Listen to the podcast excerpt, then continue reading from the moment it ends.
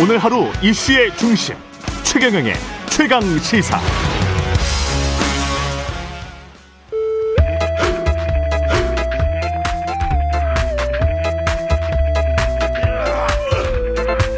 정치 권하는 남자 권성동의 정치 권법 네, 정치 권하는 남자 권성동의 정치권법 여의도 정치의 뜨거운 현안들 관록의 사선 국민의힘 권성동 의원과 야당의 눈으로 들여다보는 시간입니다. 국민의힘 권성동 의원님 전화로 연결돼 있습니다. 예, 안녕하세요. 예, 안녕하세요. 권성동입니다. 예, 의원님 그 소개를 할 때 윤석열 캠프의 종합 지원 본부장이시기도 합니다. 이말 이게 들어 있는데 빠져서 지금 저 강릉에 감사합니다. 진- 예. 예. 강릉에 계시죠?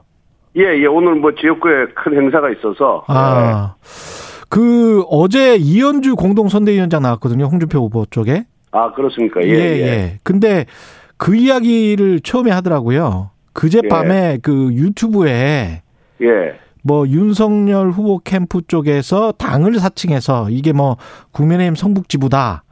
근데 예. 윤석열 후보를 지지해 해- 해 주라. 뭐 이런 식의 이제 불법 선거 운동을 했다.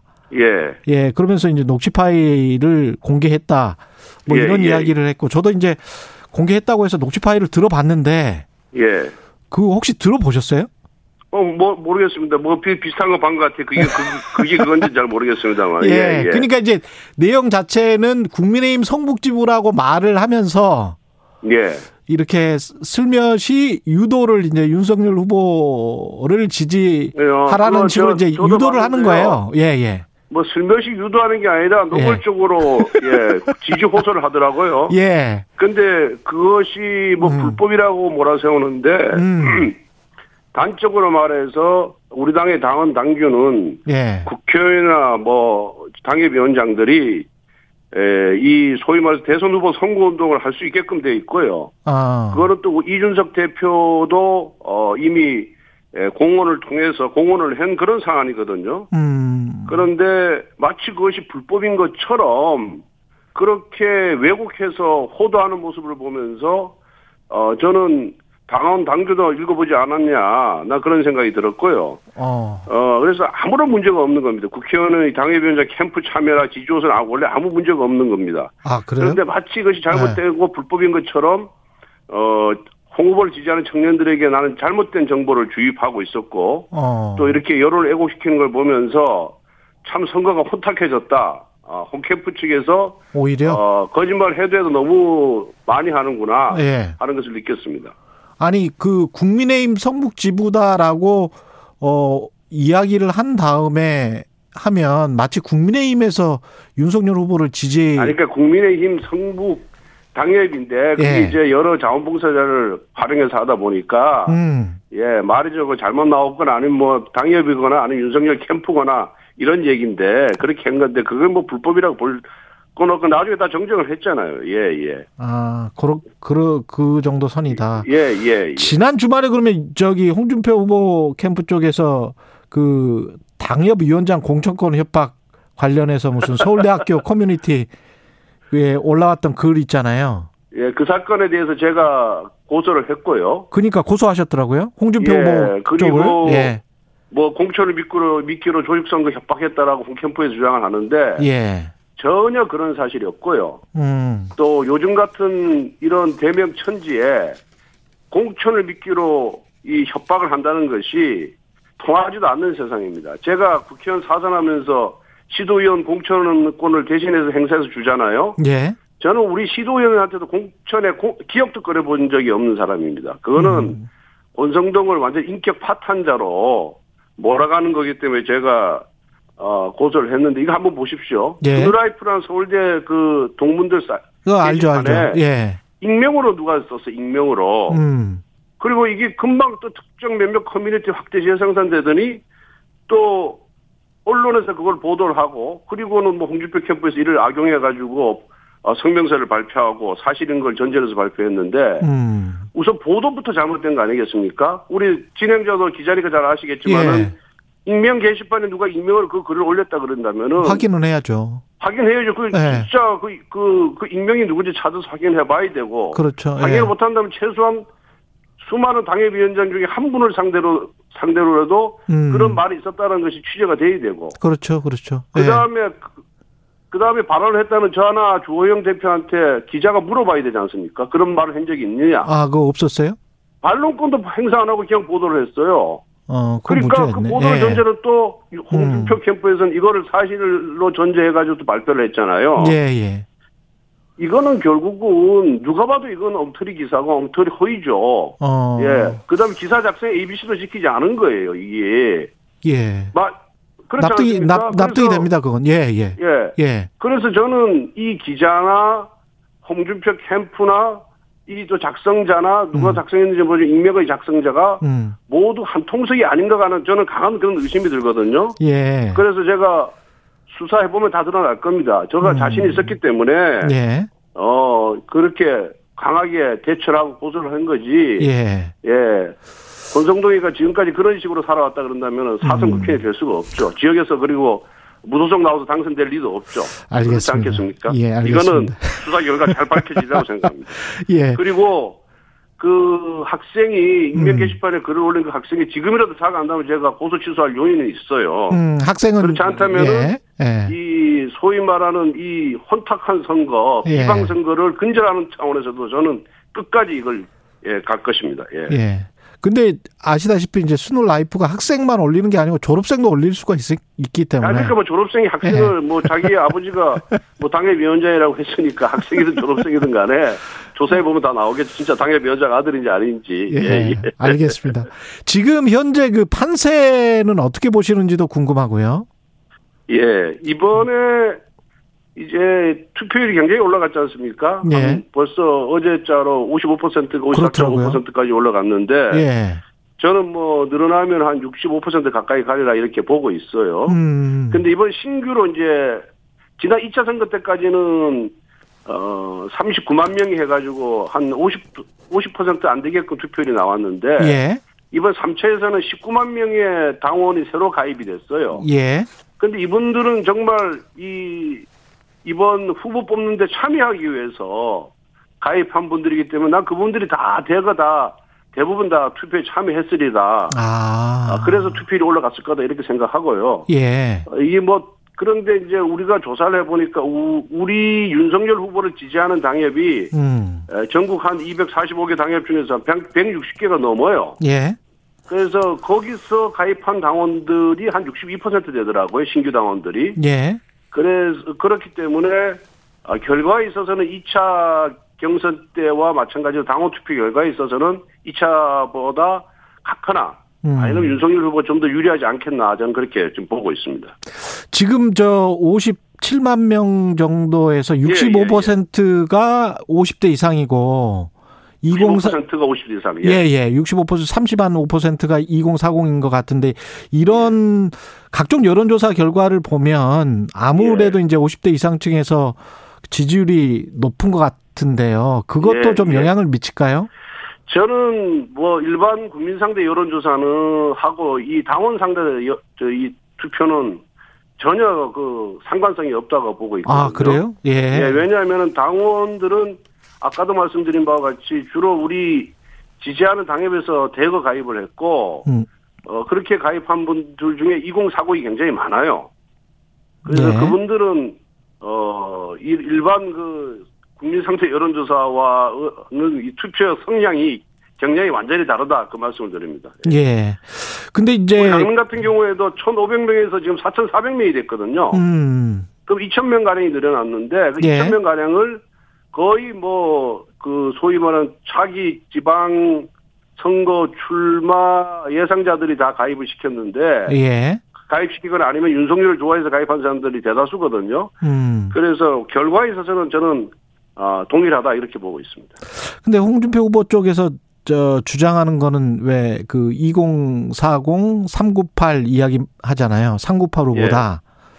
그러면서 이 중도 확장이 되겠느냐. 20대, 30대, 40대가 이렇게 지지율이 낮아서 이런 주장에 관해서는 어떻게 생각하세요? 그거는 우리 20대, 30대 분들도 대부분이 정권 교체를 바라고 있거든요. 음. 바라고 있는데 홍준표 각종 여론조사에서 나오는 홍준표 후보의 어, 그런 지지율을 하시는 분들의 한 3분의 1 가량은 어, 대체적으로 뭐 민주당을 지지하거나 아니면은 뭐 대장동 게이트 특검을 반대하는 분들이기 때문에 예. 그분들은 사실상 본선에 가면은 어, 우리를 찍을 것인가에 대해서 저는 강장한 의문을 갖고 있고요. 그래서 꼬준표란 말이 나오지 않습니까? 공준표가 아니고 예. 꼬졌다. 음. 그런데 우리 당심은 그렇지가 않습니다. 당심은 20대, 40대도 홍준표, 저 윤석열에 대한 지지세가 굉장히 강합니다. 아.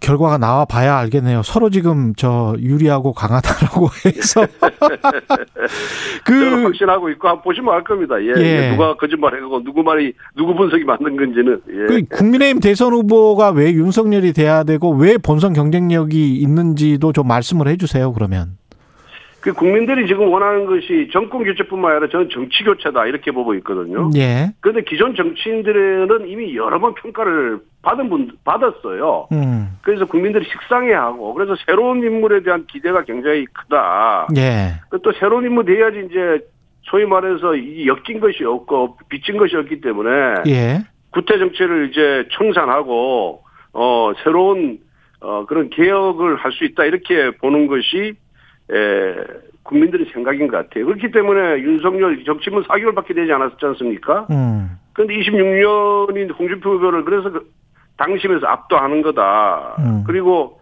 이 문재인 정부의 그런 분열 정책으로 인해서 국민들이 지금 굉장히 거기에 짜증이 나 있고 또 네. 진영 논리가 과거 어느 때보다 지금 심각하거든요. 그래서 어 지난 우리 정권뿐만 아니라 민주당 정권에서도 핍박받았지 않습니까 윤석열 후보가 예. 그래서 많은 국민들은 이런 윤석열이야말로 진영 논리에서 벗어나가지고 어이 중 중간에 있는 소위 중도에 있는 국민들을 설득해 나가는데 적임자가 아닌가 이렇게 저는 생각한다고 보고 있습니다. 근데 이제 그 쭉 됐던 그 말 실수라고 해야 될까요? 전두환 관련 예. 발언이랄지 개사과 어떤 사진이랄지 이런 것들이 나중에 본선에서 그 이제까지 이제 뱉어온 말들이잖아요. 결국은 이게 예. 본선에서 자꾸 발목을 잡지 않을까 하는 그런 생각. 그다음에 이제 고발 사주 의혹도 아직 해결이 안 됐고. 예. 그다음에 대장동 같은 경우도 지금 민주당 쪽에서는 저 1,100억인가요? SPC 그 그때 중수 이과장으로 있을 때 봐준 게 아니냐 뭐 이런 식의 이제 그건 제기를 뭐 하고 있고 예, 고발 사주는 그야말로 어 전혀 근거가 없다는 것이 예. 어, 지금 밝혀지고 있고 어, 장례 모든 수사 인력을 투입해도 아무런 증거를 지금 찾지 못하고 있는 그런 상황이거든요. 예. 그래서 이거는 그야- 그야말로 정치적인 공세에 불과한 것이다. 어. 그리고 대장동 사업은 이재명 후보가 잘못된 거죠. 이재명 후보가 본인이 설계를 잘못해가지고 음. 일곱 명에게 1조 원 이상의 이익을 가져다 준 거 아니겠습니까? 그건 본인이 대장동 사업 설계자가 본인이고 유동규가 어, 실무자에 불과하다라고 본인 입으로 얘기를 했는데 음. 마치 민주당과 검찰은 유동규만 범인이고 이재명 어, 시장은 아무런 관련이 없는 것처럼 지금 몰아가고 있는 것이 오히려 그것이 국민들에게 굉장한 간표일이 될 것이다 이렇게 보고 있고요. 예. 그 다음에 이제 논란이 되었던 말들이 좀 있었죠. 그건 이제 정치신으로서 이 정치업법에 예. 익숙하지 못하다 보니까 이렇게 이제 발생한 문제인데 음. 그렇지만 그게 뭐 본질적인 국가 간이나 정치 철학 문제가 아니기 때문에 음. 에, 국민들께서 처음엔 좀 그 부분에 대해서 많이 화도 나고 분노하고 어, 질책을 했지만은 음. 지금 한 일주일 열흘이 지난 지금 시점에서 많은 이해를 하고 있다고 봐요. 왜 그러냐면은 뭐 빅데이터 우리가 분석 결과라든가 최근에 네. 어, 어제 그저께 발표된 여론조사 결과도 보면은 지난 음. 일주일 전과는 완전히 확연히 다르거든요. 그래서 아마 그 부분은 이제 후보께서 윤석열 후보도 어, 많이 지금 반성하고 있고 많이 깨달았을 겁니다. 그래서 네. 앞으로는 그런 일이 없을 것이다. 저는 그렇게 보고 있습니다. 식용계 논란과 관련해서는 그 토론회 때 나왔던 그거는 어떻게 생- 생각하세요? 식용계라는 뭐 거는 윤석열 따로 키우지 않나? 후보께서 굉장히 집요하게 질문을 하대요. 예. 그런데 윤석열 후보가 두 번에 걸쳐서 분명히 개인적으로 반대한다. 음. 그래서 분명한 입장을 밝혔지만은 국가 지도자로서 이를 법으로 강제하는 것에 대해서는 국민적 합의가 필요하다는 그런 자세였고 저는 그거는 뭐, 어, 국가 지도자로서 이- 어, 어, 찬성 반대 의견이 있을 때 음. 어, 그런 스탠스를 취하는 것은 저는 합리적인 자세다 이렇게 보고 있는데요. 예. 윤석열 후보가 유기견 포함해서 일곱 마리의 그런 반려동물을 키우고 있어요. 예. 강아지가 네 마리고 고양이가 세 마리거든요.